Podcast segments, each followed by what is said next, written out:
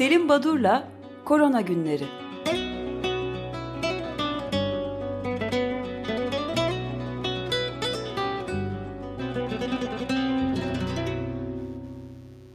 Günaydın Selim Badur, merhabalar.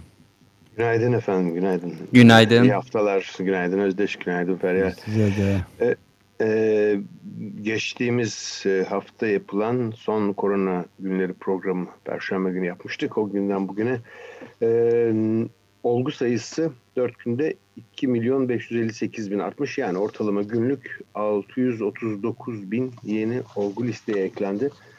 E, hep altını çizmeye çalışıyorum. Bu sadece PCR testi yapılıp pozitif bulunan olgular. Ama e, biliyoruz ki klinik ve görüntüleme açısından e, COVID-19 tanısı alan ama PCR negatif çıkan da en az yüzde 40 olgu var dünyada. E, hafta sonu nedeniyle e, herhalde bazı ülkelerin laboratuvarlarında e, işler biraz yavaşlanıyor, yavaşlıyor. Bu nedenle e, geçen hafta biz e, günlük 730 bin e, olguya varmıştık. E, bu kez 640 binlerde e, böyle devam ediyor ama yine de oldukça fazla. Farklı ülkeler e, rekor kırıyorlar. E, bu tip haberler geliyor. Hafta sonu olup bitenlere bakarsak Moskova. Moskova cumartesi günü sağlık çalışanları ve öğrencileri aşılamaya başladı. Öğretmenleri pardon aşılamaya başladı. E, önce askerleri aşılayacaktı ama öncelikle sağlık çalışanları ve öğretmenleri aşılamaya başlamış. Başkentteki İ-70 merkezde sürdürülüyor e, aşı çalışmaları. İlk aşıyı uygulamaya başlayan ülke olarak en azından e, pandemi tarihine geçmiş oldu e, Moskova ve Rus yetkililer. Ee, tabii Rusya'da günlük olgu sayısı 28 binlerdi. Oldukça yüksek ee, bir oran. Ee, bu nedenle Rusya başladı. Bu önemli. Ee, onay veren ülkeler aşıya Avrupa ülkeleri arasında. Önce İngiltere biliyorsunuz e, Pfizer-BioNTech aşısına onay verdi. İkinci ülkede Bahreyn oldu. Dünyada e, aşıyı uygulayacağım ve onay veriyorum diyen ikinci ülke Bahreyn. O da ilginç bir gelişme Orta Doğu ülkesi. E, Amerika Birleşik Devletleri'nde e, hatırlayacaksınız e, bu e, Halloween e, kutlamaları e, hastalığın tekrardan yayılmasına yol açtı demiştik. E, siz Şükran gününün etkisi daha belli değil demiştiniz. Etkisi belli oldu. 24 saatte rekor. Bu Şükran günü Öyle e, mi? bir araya gelmeler rekor çünkü e, çarpıcı bir sayı 225.201 yeni olgu var e, 24 saatte. 2500 ölü var Amerika Birleşik Devletleri'nde bu çok büyük bir rakam. Kanada'da bir haftada yeni 100 bin olgu aşıldı. 100 binden fazla olgu var. E, dünyada son hafta her gün 10 binden fazla, her gün 10 binden fazla ölüm oluyor. Ee, ve e, İtalya, Latin Amerika ülkeleri ve Karayip ülkelerinde ortalama %18'lik haftada %18'lik artış oluyor. Yani kısaca e, işler hiç de e, sanıldığı gibi düzelmiyor ve alınan kısmi e, kısıtlamalar, yasaklar, sokağa çıkma yasakları bütün bunlar e, çok küçük e, azalmalara yol açıp biter bitmez e, serbestlik gelir gelmez olgu sayılarına tekrar artış oluyor. İlginç kararlar da örneğin e, Kanada'da Quebec eyaleti ve Güney Kore Noel'de aile yemeklerinin yasaklanmasını istedi. Bunlar tartışılmakta.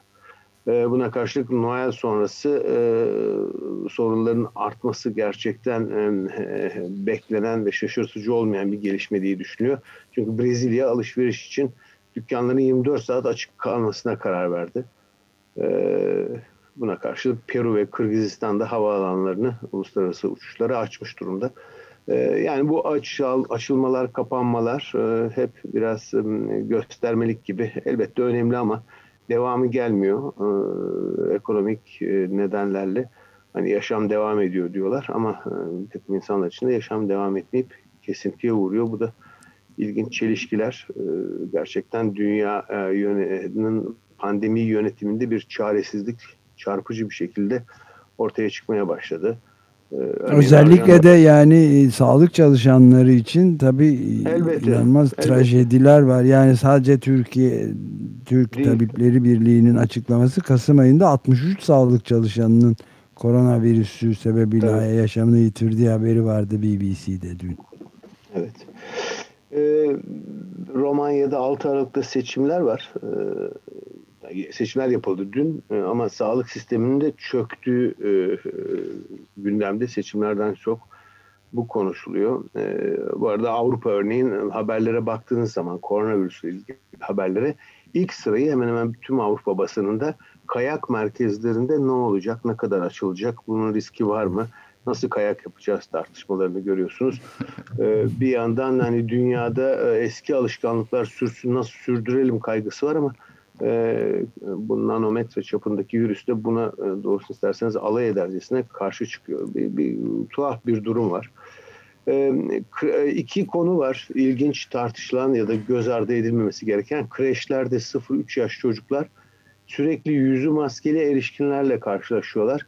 Bu çocuklara nasıl etki yapmakta bu durum bunu bilmiyoruz. Bu arada e, biliyor musunuz fark ettiniz mi? E, ara, belki arada bütün bu haber yoğunluğu içinde kaç, e, gözden kaçmış olabilir. Türkiye'de Milli Eğitim Bakanlığı'na bağlı kreşler ile Aile Bakanlığı'na bağlı kreşlerdeki yaklaşım tamamen farklı. Biri kapadı, biri kapamadı. Evet. Ee, farklı Hangisi haklı? ee, ikisi de haklı bir de e, Batı ülkelerinde özellikle bu faz 3 çalışmalarının yapıldığı ülkelerde biliyorsunuz on binlerle ifade edilen sayılarda e, çeşitli gönüllü gruplarının bir kısmına aşı bir kısmına plasebo veriliyor. Şimdi çalışmalar bitince soru şu plasebo verilenler ne olacak? Bu insanlara aşılayalım mı, öncelik tanıyalım mı e, konusu tartışılıyor. Bu da ilginç bir durum.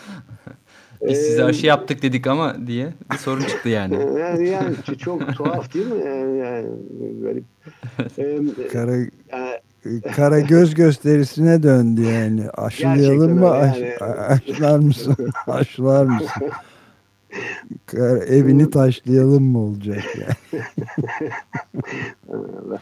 e, Pasteur Enstitüsü bir açıklama yaptı, bir rapor yayınladı Fransa'da. Fransızların genelde yüzde 10 kişiden bir tanesi yüzde onu virüsle temas etmiş durumda ama bölgeler arasında inanılmaz farklılıklar var.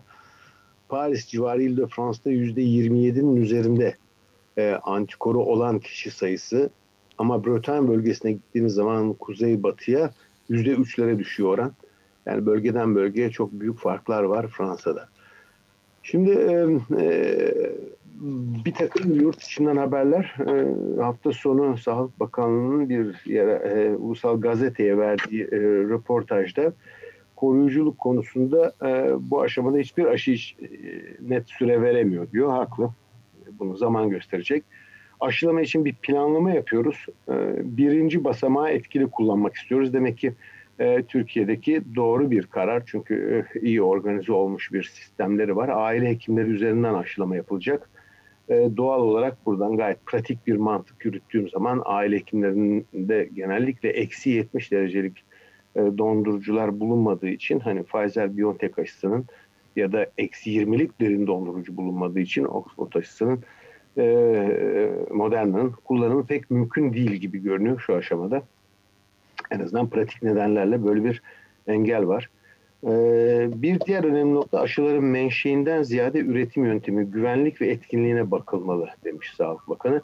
Buna da katılıyorum. Ee, en güvenilir olan geleneksel yöntemle geliştirilen inaktif aşı türü. Ee, bu da doğru bir e, tanımlama çünkü e, ben de e, Çin aşısı demeyeyim, inaktif aşı hani klasik bir yöntemdir. Bu nedenle e, daha da güvenilebilir dediğim zaman hani old school konservatizm falan gibi eleştiriler yöneltildi. Hani bu süreçte e, konuyla ilgisi olan olmayan e, herkes e, konuşuyor. O nedenle hani Çin aşısının savunuculuğu falan değil ama hani onun daha e, e, bildik bir yöntem olduğunu vurgulamanın dışında e, Çin aşısına ait herhangi bir yorum yapmamıştı. Nedense böyle bir takım garip e, eleştiri demeyeyim ama hani serzenişte bulunuyor insanlar. E, bu arada yerli aşımız güvenilir ve uluslararası düzeyde demiş Sağlık Bakanı. Hatırlarsanız eğer e, önce sağlık programında bilim kurulu üyeleriyle bir e, konuşma yapmaya çalışacağız demiştim. İlginçtir. İki bilim kurulu üyesi arkadaşımız önce kabul etti. Daha sonra e, bir mesaj yollayıp katılamayacaklarını belirttiler radyo programına. Nedenini bilmiyorum ama biz bu cuma günü Bilkent Üniversitesi'nde Türkiye'deki üretilen e, COVID-19 aşılarından bir tanesinin yöneticisi olan e, bir bilim insanıyla konuşacağız. En azından e, Türkiye'de aşı e, üretmeye çalışan ekiplerin ne yaptıklarını daha yakından birebir öğrenmek imkanı bulacağız. Şimdi e, hatırlayacaksınız veri bilimci Doktor Nick Brown Türkiye'de Sağlık Bakanlığı verilerinin doğru, doğru olma ihtimali milyarda bir yani neredeyse imkansız demişti. Yani bazıları itiraz ediyorlar.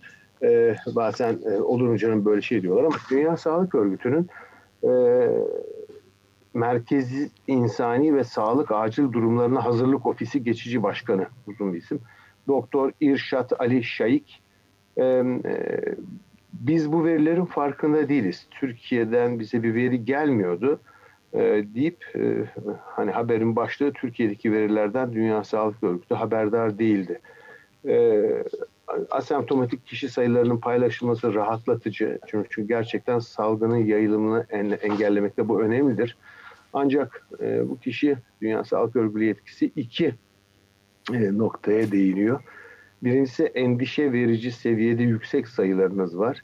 İkincisi e, Batı ülkelerinde olduğu gibi e, e, her ne kadar Avrupa ya da Amerika'daki kadar kötü durumda olmasa da sağlık sisteminizde çöküş yaşanabilir demiş. E, bunlar önemli e, e açıklamalar. Doktor İrşad Ali Şeyh e, Deutsche Welle'ye söylemiş değil mi bunları? Evet, Deutsche evet, evet, evet. E, tabii e, bizim e, genel anlamıyla baktığımızda Dünya Sağlık Örgütü aynı zamanda başkanı da pandemi sonrası dünyayı daha zorlu sorunlar bekliyor deyip e, tek iyimser bir geleceği e, tablosu çizmemiş.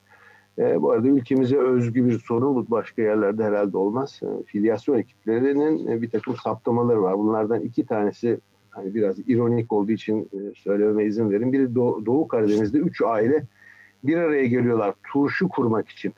Nedeni de e, en doğalından turşumuzu kuralım da bağışıklığımız gelişsin diye bir araya gelip turşu kurarken 3 aileden 21 kişi pozitif e, olduğu saptanıyor. Bir diğeri daha da kötü. E, yine e, Karadeniz yöresinde izole bir yerleşim birimi.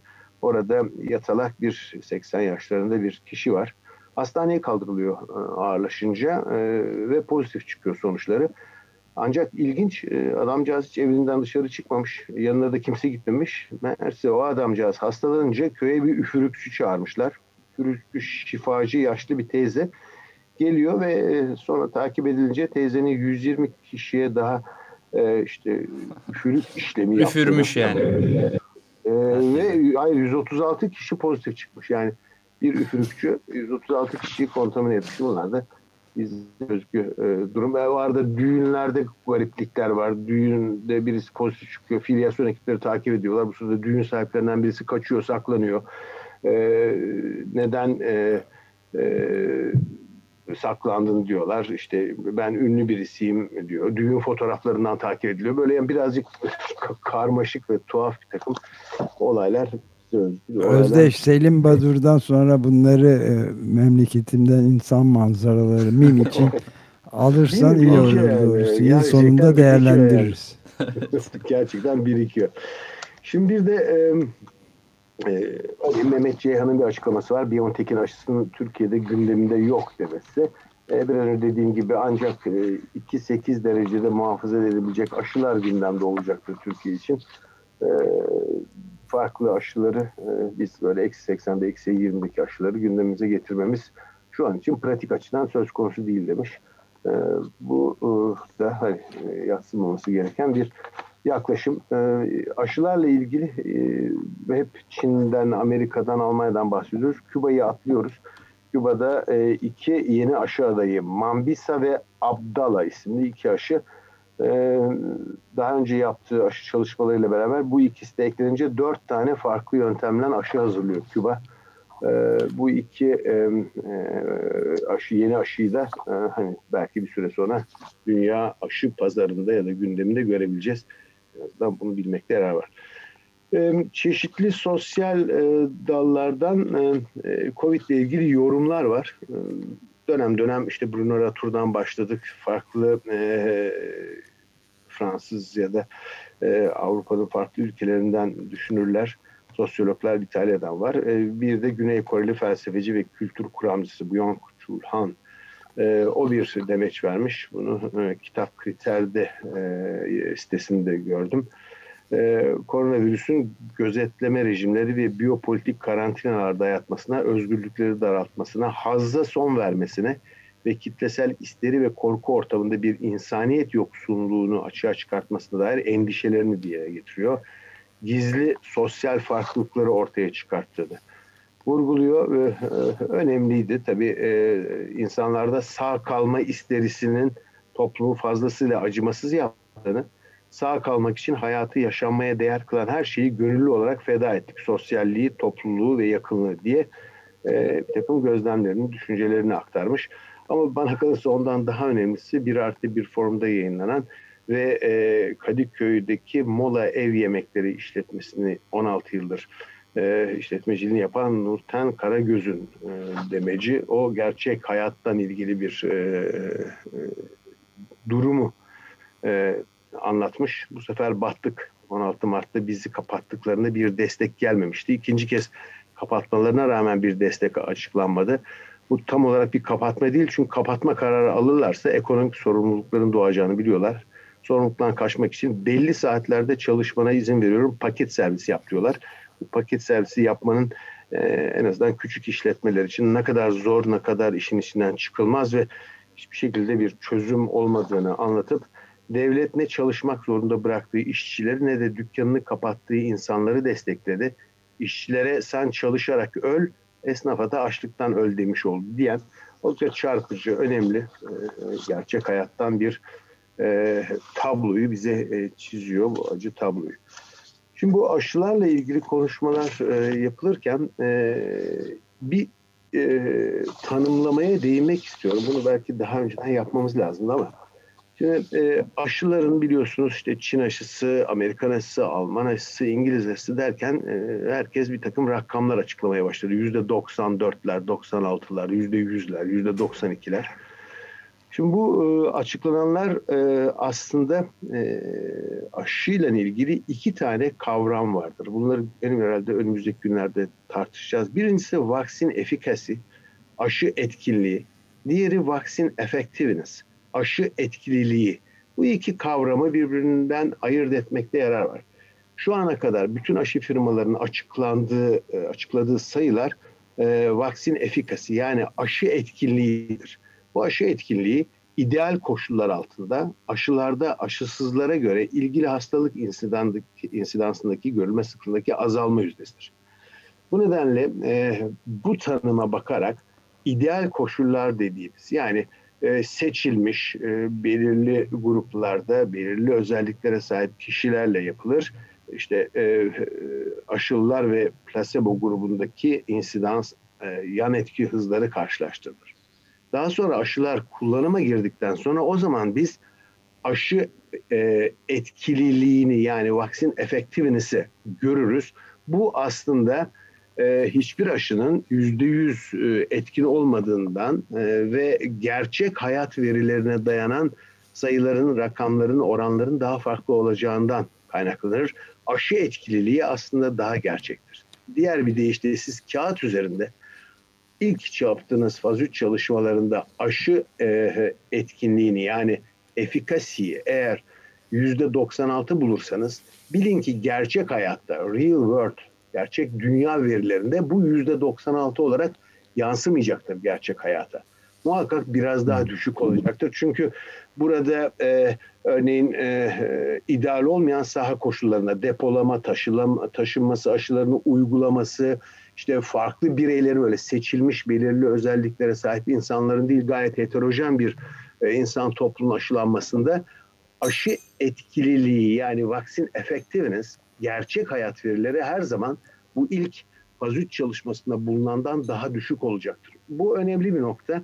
Acaba farklı aşılarda, yeni kullanılan teknolojilerde bu iki e, değer arasında fark çok mu olacak, az mı olacak? Bunu bize zaman gösterecek. İşte bu nedenle bazen yeni tekniklerin ya da e, hazırlanan e, herhangi bir yöntemle hazırlanan aşının gerçekten ne kadar koruyucu olduğu, ne kadar uygun sonuç verdiği, ne kadar koruduğunu söylemek için erken bekleyip göreceğiz derken e, bu kastedilmekte. E, bu önemli bir nokta.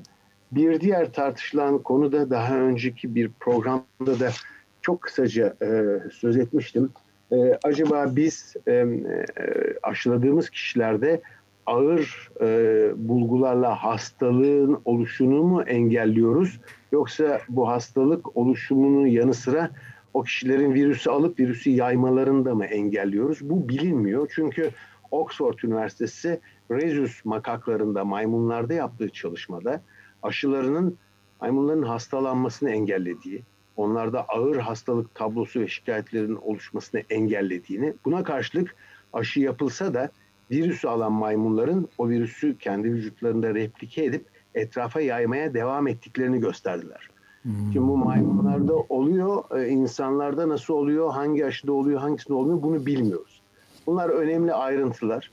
Ama şu anda e, ne olursa olsun e, gelecek olan aşıya e, böyle e, burun kıvırıp e, eleştirmeden e, hangi aşı olursa olsun bu aşıyı e, uygulanmasına e, çalışmamız lazım hepimizin. Herhalde bir bilimsel bir e, sorumluluğumuz diye düşünüyorum.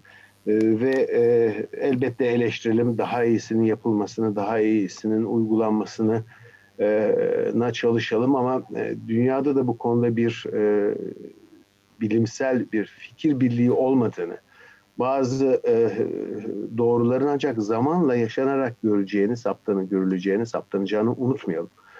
Bunları söylememin nedeni hani birdenbire çok fazla eleştirili ve her kafadan ses çıkıyor. Hani konuyla ilgili olan olmayan e, aşı ya da virüs hakkında bir bilgi birikimi olmayan kişiler de konuşuyor. Herkes Türkiye'de bir konuşma ihtiyacı duyuyor. Sanki konuşmaları gerekiyormuş gibi.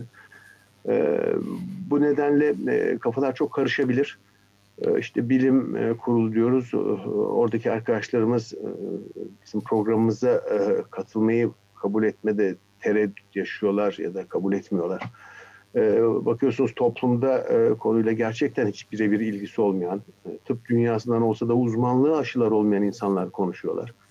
E, bu bilgi kirliliği ve bu e, e, böyle bir çok haber bombardımanı, doğru yanlış haber bombardımanının bulunduğu bir ortamda e, dikkatli olmak lazım. Bir yandan aşı karşıtlığı e, aldı başını gidiyor. Bu konuda e, önlemler alınması lazım. Yani iş ve süreç biraz karmaşık gibi görünüyor. Evet haftaya böyle başladık ama e, sanıyorum burada durmam lazım.